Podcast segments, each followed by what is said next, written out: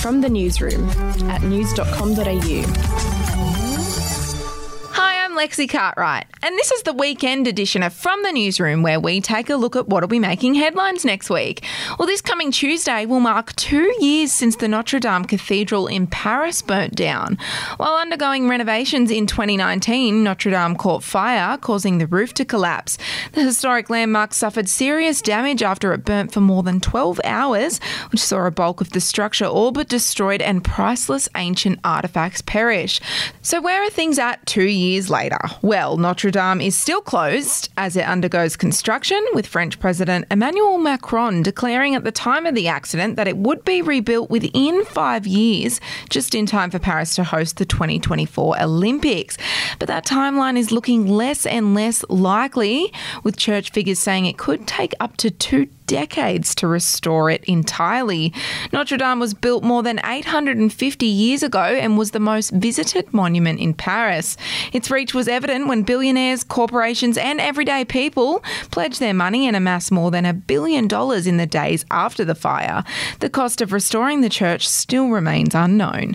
Back home now, and the weather in Australia's south is set to drop significantly into next week, with forecasters dubbing the cold front a polar blast. And you might want to get out those puffer jackets.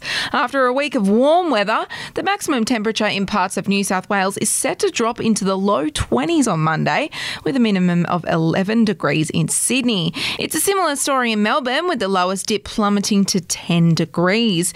Meanwhile, Canberra is tipped to drop to zero degrees for the first day of the working week. Oh, happy Monday. While Hobart and Adelaide will shiver through a 9 degree morning. We'll take a break.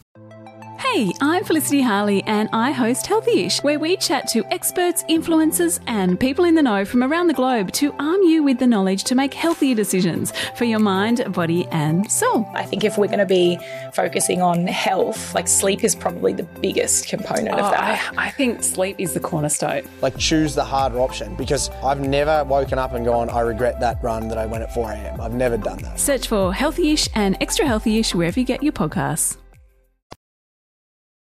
Okay, to some showbiz news now. And the 74th British Academy Film Awards, better known as the BAFTAs, kicks off on Monday at the Royal Albert Hall in London. The event, which was last year attended by the Duke and Duchess of Cambridge, celebrates the best films over the past year. It'll be broadcast live, but as is customary for award shows in these times, it'll be mostly virtual due to the pandemic. Here to talk about the awards ceremony is news.com.au film and TV reviewer Wenley Ma. Wenley, are there any clear favourites in the top categories? This year's BAFTA race is shaping up to be a battle between Hollywood imports and homegrown British movies.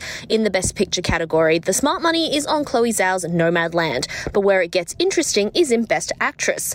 Rather than a more high profile star such as Frances McDormand or Vanessa Kirby, the frontrunner is newcomer Bukky Bakray. She's in a movie called Rocks, which is the story of a teenage girl from Hackney who's forced to live on the streets after she and her siblings were abandoned by their single mother. Also in contention is Australian director Shannon Murphy for Baby Teeth. She's an outside chance, but a chance nonetheless. In recent years, the BAFTAs has been accused of hewing too closely to what the Oscars are doing at the expense of British talent. And I think this year's crop of nominees and potentially eventual winners might just shake things up. Thank you, Wenley. And we'll finish with some sport news to cricket, where the Sheffield Shield Grand Final kicks off in Queensland at the Allan Border Field on Thursday. New South Wales and Queensland are set to face off in the five day match. Here to talk all things cricket is news.com.au AU sports reporter Nick Savage. Nick, what can we expect from this match, and will any of the Aussie Test stars be there? Well, the Aussie home summer of cricket will finally come to a close this week, and many of the sport's biggest names will feature in the four day contest. New South Wales boast a formidable bowling attack, which includes Test stars Josh Hazlewood, Mitchell Starc, and Nathan Lyon while Queensland's classy batting lineup will feature Marnus Labuschagne and Usman Khawaja. Uh, however, several other big names, including David Warner, Steve Smith, and Pat Cummins, won't feature in the Sheffield Shield final because they last week flew to the subcontinent for the glamorous Indian Premier League. Uh, New South Wales are the reigning champions after controversially being awarded the title last year and will be looking to secure back to back Sheffield Shield titles for the first time since the 1990s. Thank you for those insights, Nick. Well, that is it from the newsroom. We'll have another update on Monday morning. Your headlines from news.com.au.